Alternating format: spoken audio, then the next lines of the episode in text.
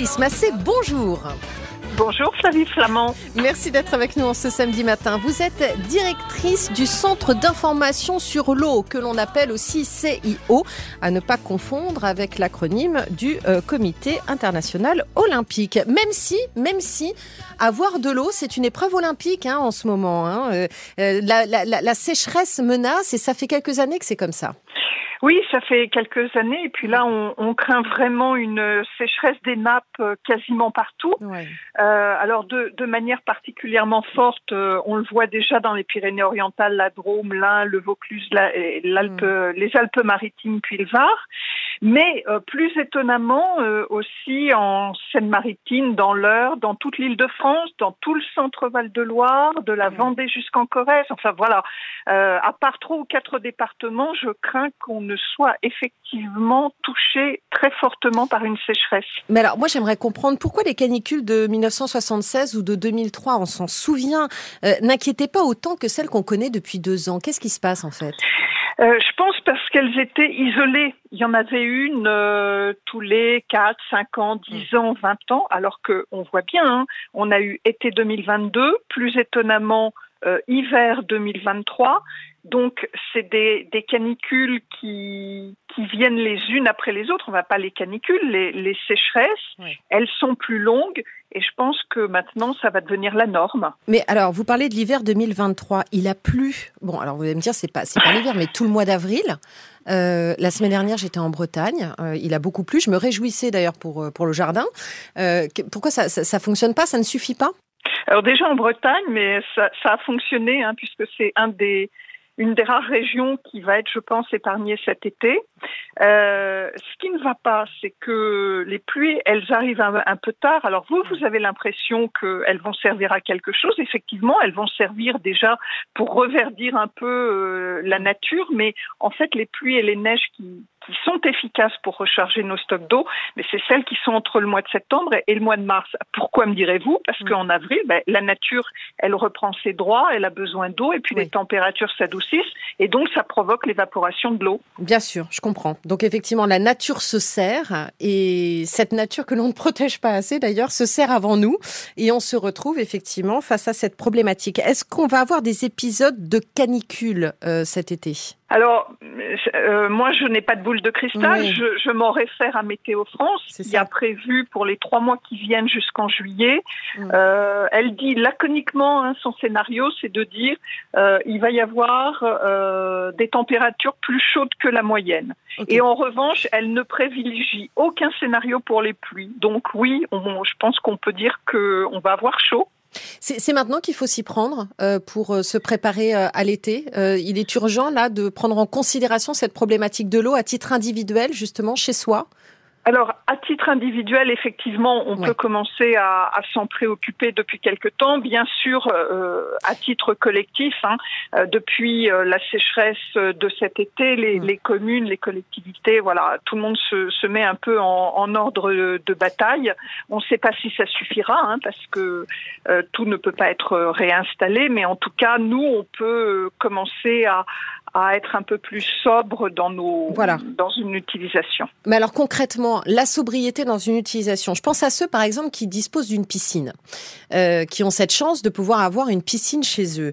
Euh, est-ce qu'ils seront autorisés à les remplir cet été? Est-ce qu'il faut le faire maintenant? Ou est-ce que vous conseillez justement à ceux-là ben, de s'abstenir euh, du plongeon et de préférer la mer?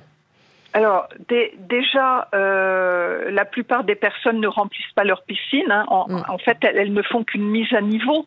Euh, oui, l'eau est gardée chaque année et elle est nettoyée chaque, année. avec une remise à euh, niveau. Mm. Exactement. Et, et d'ailleurs, pour que l'eau ne s'évapore pas trop, je pense qu'il faut commencer à installer des, des, rideaux, vous savez, de, de, protection pour ceux qui ne l'ont pas encore fait. Après, malheureusement, euh, dès qu'il va y avoir des tensions, et ça commence, hein, euh, ben le, pas le remplissage, mais même la mise à niveau. Alors le remplissage encore moins, mais la mise à niveau euh, est interdite euh, par les, les, arrêtés de, de restriction d'eau. Mhm. Euh, voilà. Et puis après, ce qu'il faut savoir, c'est que de remettre à niveau, c'est 10 mètres cubes à peine. Hein. Mhm.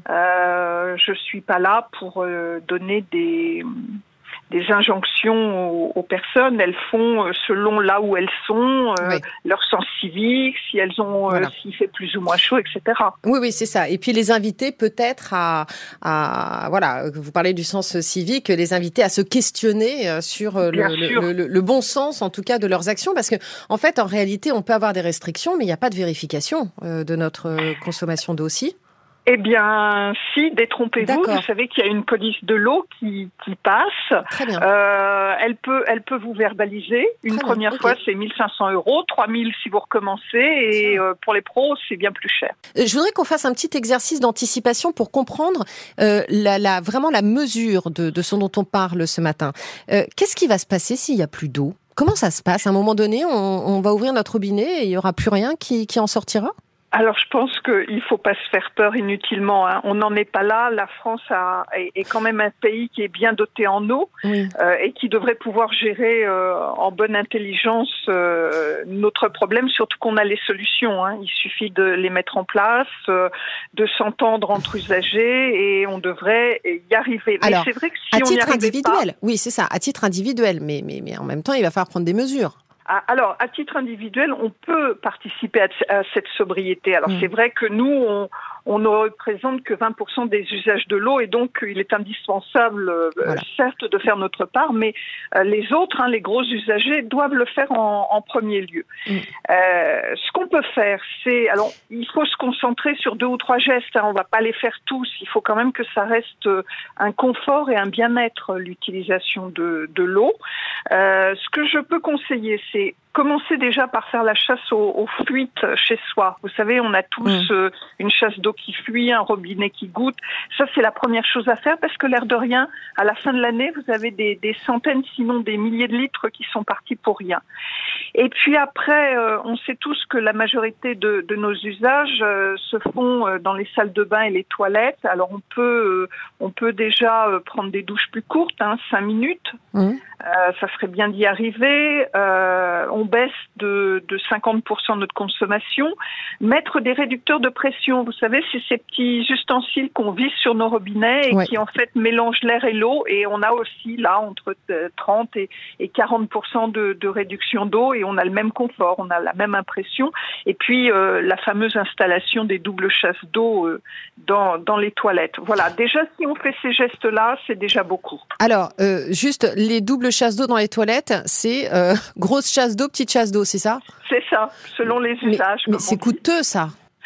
Euh, L'installation. Peut-être. Euh, alors, je ne connais pas, je ne suis pas plombière ou hmm. plombière, et donc je ne sais pas. Oui, je comprends. Mais si vous voulez faire plus simple, vous mettez une brique ou un litre d'eau ou une bouteille euh, d'eau dans votre chasse d'eau, et ça vous réduit aussi les consommations puisque ces objets prennent la place d'eau.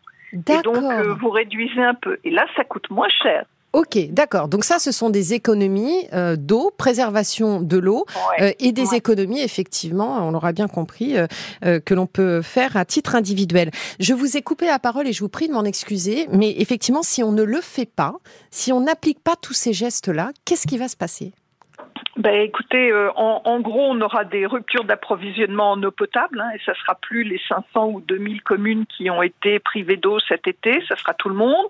Euh, il y aura l'abandon d'exploitation agricole, puisque c'est eux qui sont euh, usagers de l'eau, donc euh, notre alimentation en pâtira très très sérieusement. Et puis aussi, euh, on l'oublie peut-être, mais c'est toute la dégradation de nos écosystèmes, euh, de notre nature, etc. Voilà, pour le brosser rapidement, voilà vers quoi on pourrait aller. Euh, mais, mais je le répète, hein, heureusement, on a quand même des, solutions et technologiques et, techniques qui, qui nous aident, qui vont être mises en place. Il y a, il y a un plan sur l'eau qui, qui a été mis en place. Il y a, il y a des choses qui doivent être faites rapidement, qui ont commencé. Et puis on peut peut-être investir. J'ai vu ça le week-end dernier. Encore une fois, pardon, je vous raconte ma vie, mais je suis allée acheter des plantes, voilà, et j'ai vu qu'il y avait des récupérateurs d'eau qu'on pouvait mettre dans son jardin, des récupérateurs d'eau de pluie. Bon, c'était un petit investissement. Euh, on les euh, on les greffe, on les on les branche finalement à notre gouttière, et on peut récupérer les eaux de pluie pour l'usage du jardin cet été. C'est c'est pas idiot comme solution. Ah non, c'est loin d'être idiot, c'est même très intelligent. Oui, il faut plutôt faire que de laisser. Mais oui, il faut le faire parce qu'en plus d'éviter que cette eau de pluie ruisselle, euh, les, les petits rues faisant euh, les grandes inondations euh, ça évite aussi les inondations hein, quand toutes ces eaux Oui. pluviales se, se rejoignent. Donc c'est une bonne chose. Et d'ailleurs, dans le plan eau dont je viens de vous parler, il est prévu justement que la réglementation permette désormais de réutiliser chez soi euh, les eaux de pluie, les, les eaux grises, vous savez, celles des douches, euh, des, des lave-linges. Pourquoi? Parce que en fait, pour les toilettes, par exemple, ça serait vraiment très utile. On peut pas le faire pour tout parce qu'il faut rester en sécurité sanitaire, mais on peut le faire. Et donc, la réglementation, là, les, ça y est, euh, c'est Mhm. prévu qu'elle se dessert un peu pour permettre ces, ces usages. Eh bien, écoutez, on va essayer d'appliquer tous ces gestes qui effectivement sont importants. Si on ne peut pas investir euh, dans un récupérateur d'eau, eh vous mettez des grands pots d'eau vides et ça vous fera de la réserve de flotte aussi pour euh, pour cet été.